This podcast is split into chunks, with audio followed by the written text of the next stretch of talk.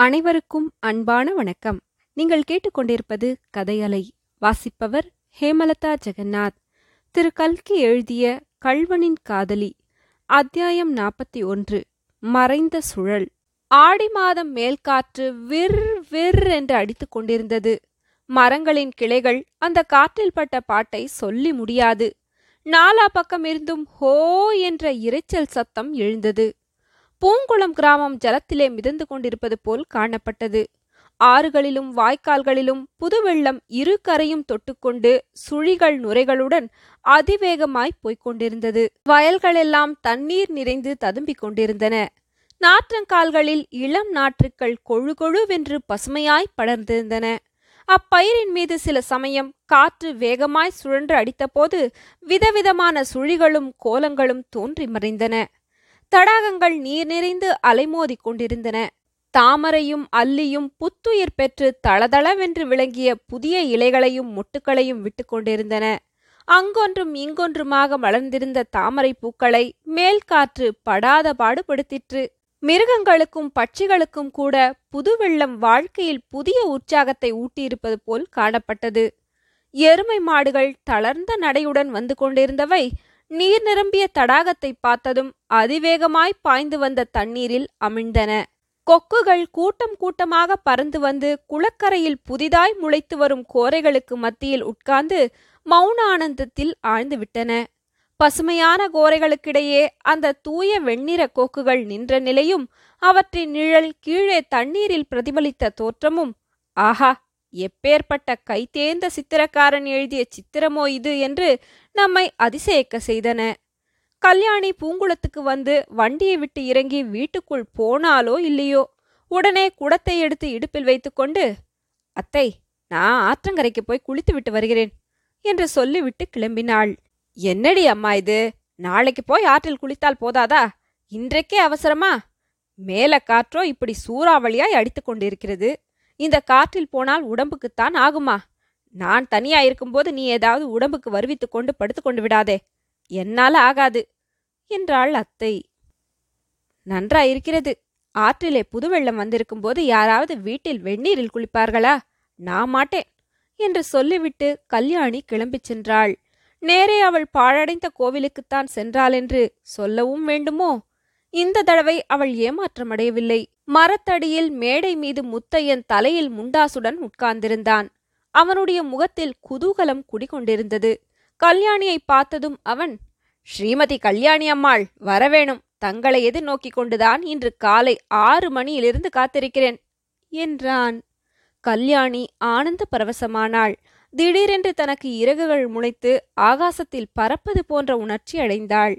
சென்ற நாலு வருஷ காலத்தில் முத்தையன் ஒரு தடவையாவது இவ்வளவு சந்தோஷமாக அவளை வரவேற்றது கிடையாது.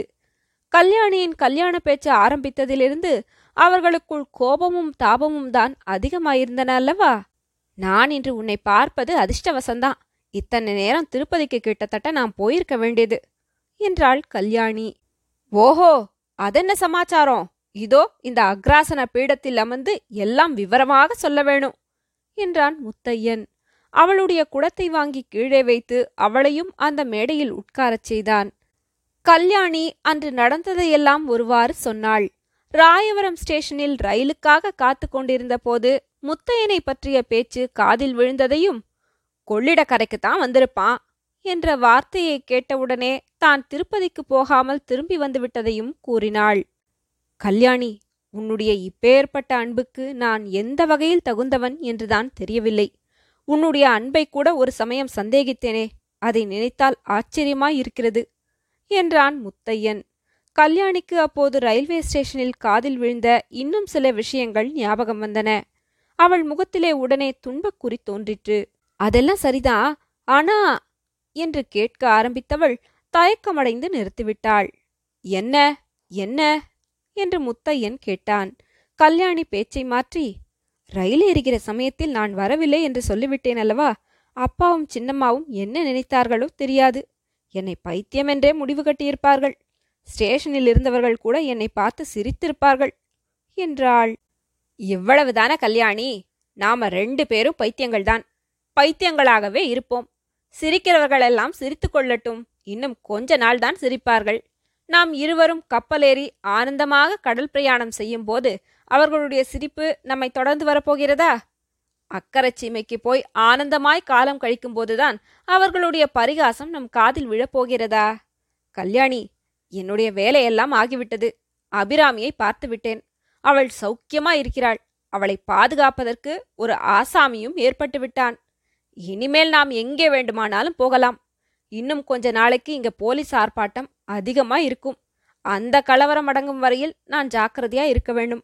அப்புறம் நாம் கப்பலேறி கிளம்பிவிட்டோமானால் பிறகு எது எப்படி போனால் நமக்கு என்ன? சொர்க்க வாழ்வை அடைந்தவர்களுக்கு மண்ணுலகத்தை பற்றி கவலை ஏன்? என்றான். பிறகு சில தினங்கள் கல்யாணிக்கும் முத்தையனுக்கும் சொர்க்க வாழ்வாகவே சென்று வந்தன.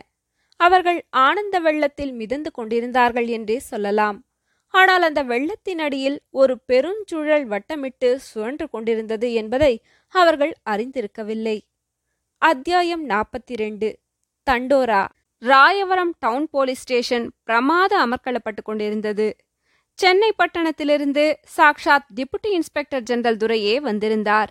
இன்னும் ஜில்லா சூப்பரிண்டென்டென்ட் துறையும் இரண்டு டெபுட்டி சூப்பரிண்டென்ட்களும் அரை டஜன் சர்க்கிள் இன்ஸ்பெக்டர் சப் இன்ஸ்பெக்டர்களும் முப்பது கான்ஸ்டபிள்களும் ஆஜராயிருந்தார்கள். ஜில்லா சூப்பரிண்டென்ட் துறை மேஜையிலே ஓங்கி குத்துவிட்டு சொல்கிறார் நம்முடைய ஜில்லா போலீஸ் படைக்கு இதைவிட அவமானம் வேண்டியதில்லை. நம்முடைய மானம் போயே போய்விட்டது. சென்னையிலிருந்து டெபுட்டி இன்ஸ்பெக்டர் ஜெனரல் துரை வந்திருப்பதை பார்க்கிறீர்கள் அல்லவா? இன்று இருபதாம் தேதி. இந்த மாதம் முப்பதாம் தேதிக்குள் திருடனை நாம் பிடித்தே ஆக வேண்டும். தெரிகிறதா? டெபுட்டி இன்ஸ்பெக்டர் ஜெனரல் சொல்கிறார். திருடன் எடுத்து வந்த மோட்டார் கொள்ளிடம் பாலத்துக்கு பக்கத்து மடுவில் கிடந்து அகப்பட்டு விட்டது. ஆகையால் அவன் இந்த கொள்ளிடக்கரையில்தான் எங்கேயோ ஒளிந்திருக்கிறான். கொள்ளிடக்கரை காடுகளை சல்லடை போட்டு சலித்து விடுங்கள். அவனுக்கு யாராவது உதவி செய்பவர்கள் இருக்கத்தான் வேண்டும். யார் மேல் சந்தேகம் ஏற்பட்டாலும் உடனே அரசு செய்து விடுங்கள். கொஞ்சம் கூட தயங்க வேண்டாம். தெரிகிறதா? பிறகு டெபுட்டி இன்ஸ்பெக்டர் ஜெனரல் துரை ஜில்லா சூப்பரிண்டென்டை பார்த்து இந்த திருடனை உள்ளூரில் துப்பு வைக்காமல் கண்டுபிடிப்பது கஷ்டம். துப்பு சொல்கிறவர்களுக்கு ஆயிரம் ரூபாய் சன்மானம் கொடுக்கப்படும் என்று டாம் டாம் போட சொல்லுங்கள் என்றார். முத்தையன் கொள்ளிடக்கரைக்கு வந்து பத்து நாளைக்கு மேல் ஆகிவிட்டது. அன்று காலை கல்யாணி சமையல் செய்து கொண்டிருந்தாள். அவள் முகத்தில் குதூகலம் குடிகொண்டிருந்தது. சில சமயம் தனக்குத்தானே புன்னகை புரிந்து கொள்வாள். சில சமயம் தனக்குள்ளேயும் சில சமயம் வாய்விட்டு பாட்டு பாடுவாள். முத்தையனுக்காக நாம் சமையல் செய்கிறோம் என்ற எண்ணமே அவளுக்கு அத்தகைய உற்சாகத்தையும் மகிழ்ச்சியையும் அளித்தது.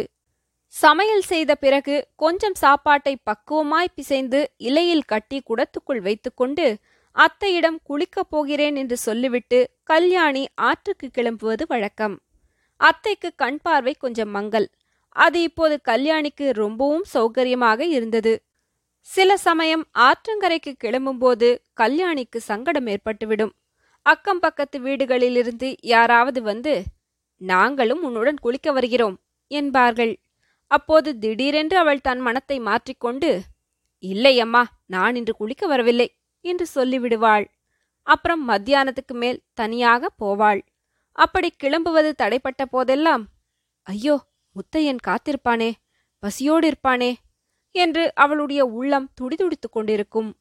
அன்றைய தினம் அவள் சாப்பாட்டை குளத்துக்குள் எடுத்து வைத்துக் கொண்டிருந்த போது வாசலில் தண்டோரா போடும் சத்தம் கேட்டது. கிராம வெட்டியான் பின்வருமாறு கூவினான். கொள்ளைக்கார முத்தையன் பிள்ளைய பிடிக்க துப்பு சொல்றவங்களுக்கு சர்க்கார்ல ஆயிரம் ரூபாய் சன்மானம் அளிப்பாங்க. டம் டம் டம். மேற்படி முத்தையன் பிள்ளைக்கு சாப்பாடு போடுறது தங்க இடம் கொடுக்கறது பேசுறது பழகிறது எல்லாம் பெரிய குத்தங்களாகும். அப்படி செய்யறவங்கள சர்க்கார்ல கடுமையா தண்டிச்சு விடுவாங்க ஜாக்கிரத ஜாக்கிரத ஜாக்கிரத. டம் டம் டம் டம் டம் டம் டம். கல்யாணி வழக்கம் போல் அன்றும் இடுப்பில் குடத்துடன் கொள்ளிடத்திற்கு குளிக்க கிளம்பினாள். போகும்போது அவளுடைய உள்ளத்தில் பற்பல எண்ணங்கள் தோன்றி அலைந்தன. விற்றென்று வீசிய மேலக்காற்றினால் அவளுடைய சேலையின் தலைப்பு அலைந்ததைக் காட்டிலும் அதிவேகமாகவே அவளுடைய உள்ளம் அலைந்தது. எவ்வளவெவ்வளவோ ஆபத்துகளுக்கு துணிந்து முத்தையனுக்கு உதவி செய்கிறோம் என்ற எண்ணம் அவளுக்கு எல்லையில்லாத பூரிப்பை அளித்தது. அந்த ஆபத்தெல்லாம் விலகி முத்தையனும் நானும் கப்பலேறி சென்று நிர்பயமாயும் சந்தோஷமாயும் வாழும் காலம் வருமா என்று எண்ணிய போது அவளுடைய இருதயம் பெரும் புயலில் அகப்பட்ட மரக்கலத்தைப் போல் கலங்கியது. ஆனால் எல்லாவற்றையும் விட அவளை அதிகமாய் கலங்கச் செய்து வந்த எண்ணம் வேறொன்றாகும். தன்னுடைய இத்தனை அன்புக்கும் முத்தையன் பாத்திருந்தானா? இந்த நினைவு சில சமயம் தோன்றும்போது அவள் சொல்ல முடியாத வேதனையடைவாள். அன்று ரயில்வே ஸ்டேஷனில் முத்தையனுடைய ஸ்திரீ சகவாசத்தை பற்றி அவள் காதில் விழுந்த பேச்சு தெள்ளிய பாலில் ஒரு சிறிது நஞ்சை கலந்தது போல் அவளது தூய உள்ளத்தில் விஷத்தின் விதையை போட்டுவிட்டது. நம்முடைய முத்தையனா அப்படியெல்லாம் செய்வான்? ஒரு நாளும் இல்லை என்று ஒரு நிமிஷம் எண்ணுவாள். மறு நிமிஷம் பேதை பெண்ணாகிய எனக்கு என்ன தெரியும்? புருஷர்கள் எல்லாரும் அப்படித்தானோ என்னமோ? என்னை மோசம்தான் செய்கிறானோ என்னமோ? என்று கலங்குவாள். சென்ற பத்து நாளாகவே இது விஷயமாக முத்தையனிடம் பிரஸ்தாபித்து அவனிடம் உறுதி பெற வேண்டுமென்று எண்ணிக்கொண்டிருந்தாள். ஆனால் அதற்கு தைரியம் வராமல் நா எழாமல் நாட்கள் கழிந்து வந்தன. இன்றைக்கு எப்படியாவது அந்த பேச்சை எடுத்து முத்தையனிடம் உறுதி பெற்றுக் கொள்ள வேண்டுமென்று வழியில் கல்யாணி தீர்மானம் செய்து கொண்டாள். ஆனால் ஐயோ அந்த தீர்மானத்தை நிறைவேற்ற அவளுக்கு சந்தர்ப்பம் கிடைக்கவில்லை. அன்று அவள் பாழடைந்த கோவிலுக்கு கொஞ்ச தூரத்தில் வந்து கொண்டிருந்த போது காட்டின் உள்ளிருந்து பேச்சு குரல் வருவது கேட்டு திடுக்கிட்டாள். இந்த ஆபத்தான நிலைமையில் முத்தையனுடன் யார் வந்து பேச முடியும்? இந்த இடத்திலேயே நின்று மரங்களின் இடைவெளி வழியாக உற்று பார்த்தாள். ஐயோ இது என்ன காட்சி? பார்க்க சகிக்கவில்லையே. முத்தையனுக்கு அருகில் ஒரு ஸ்திரீ அல்லவா உட்கார்ந்திருக்கிறாள். அவளுடைய தலுக்கும் குலுக்கும் சிரிப்பை பார் சிரிப்பை அழகு சொட்டுகிறது. சி முத்தையனுடைய முதுகில் அவள் தட்டி கொடுக்கிறாளே. ஐயோ இது என்ன கோரம்? முத்தையன் திரும்பி அவளை தழுவிக் கொள்கிறானே. கல்யாணிக்கு அந்த நிமிஷத்தில் சித்த பிரம்மையே உண்டாகிவிட்டது போல் இருந்தது. பார்த்தது பார்த்தபடியே சில நிமிஷம் அங்கே நின்றாள். பிறகு அங்கே நிற்க முடியாதவளாய் இடுப்பில் குடத்துடன் வந்த வழியே திரும்பிச் செல்லலானாள். தொடரும்.